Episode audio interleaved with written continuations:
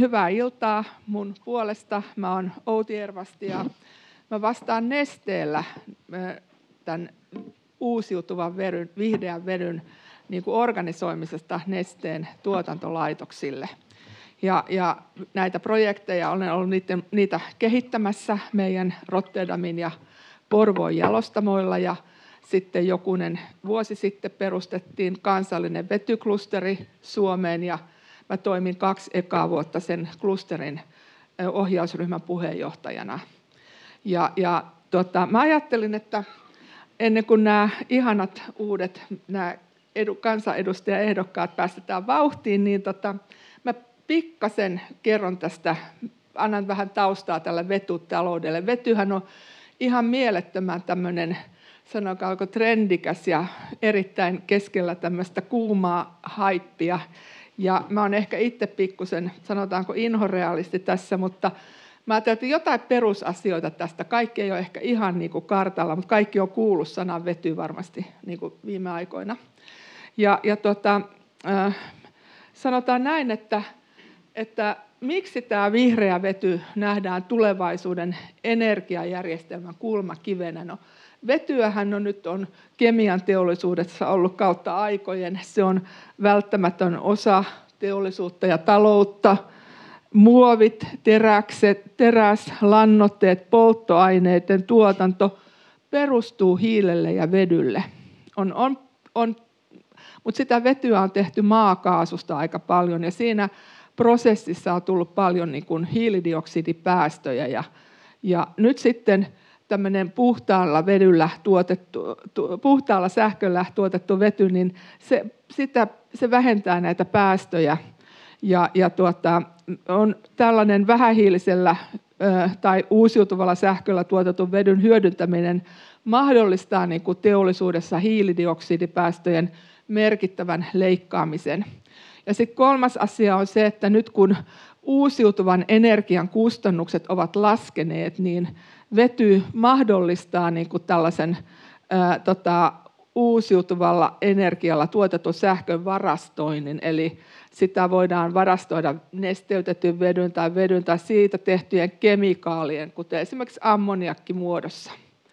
Ja mitä tämä vihreä vety nyt itse asiassa on? Tämä on nyt tämä lyhyt oppimäärä.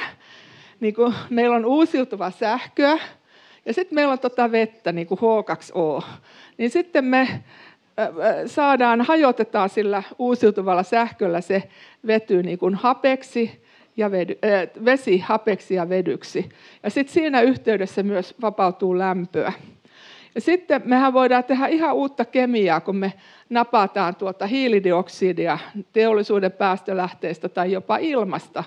Ja sitten me prosessoidaan sitten tätä vihreätä vetyä ja hiilidioksidia, niin me saadaan tehtyä, luotua sähköpolttoaineita ja kemikaaleja ja metaania, hiilivetyä, metanolia, muovia, ammoniakkia. Eli koko kemia avautuu meille ihan uudella tavalla.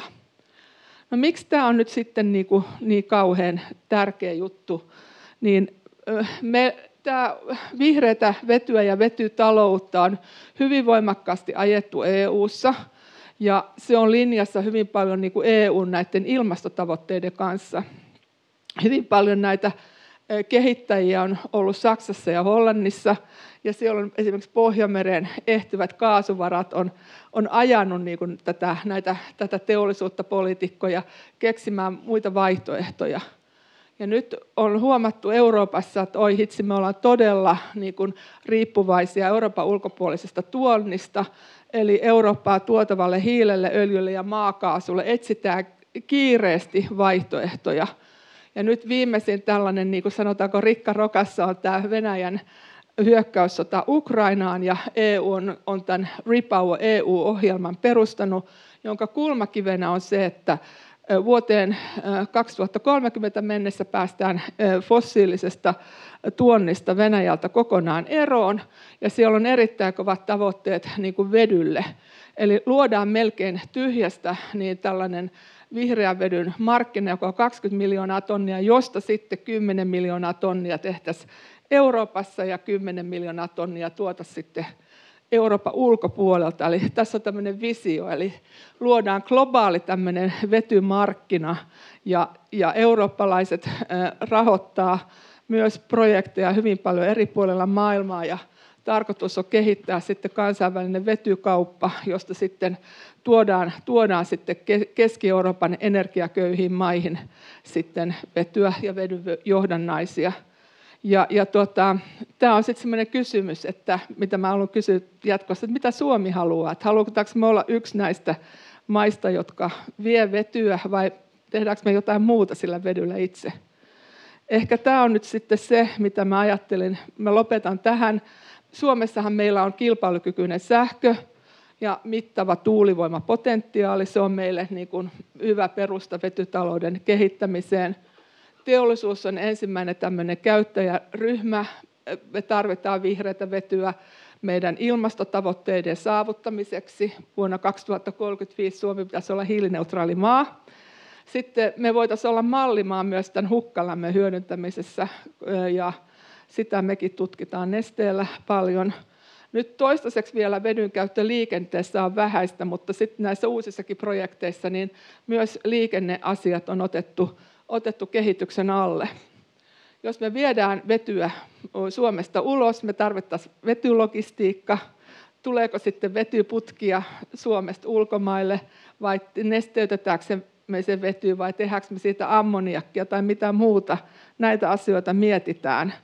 Ja sitten jos Eurooppaan ja meille tulee sähköpolttoaineita, näitä mitä tehdään sit hiilidioksidista ja vedystä, vihreästä vedystä, niin tämä markkina tulee 2030-luvulla kasvamaan ja me nähdään, että, että siellä tota, varmasti on, on vihreälle vedylle paljon potentiaalia.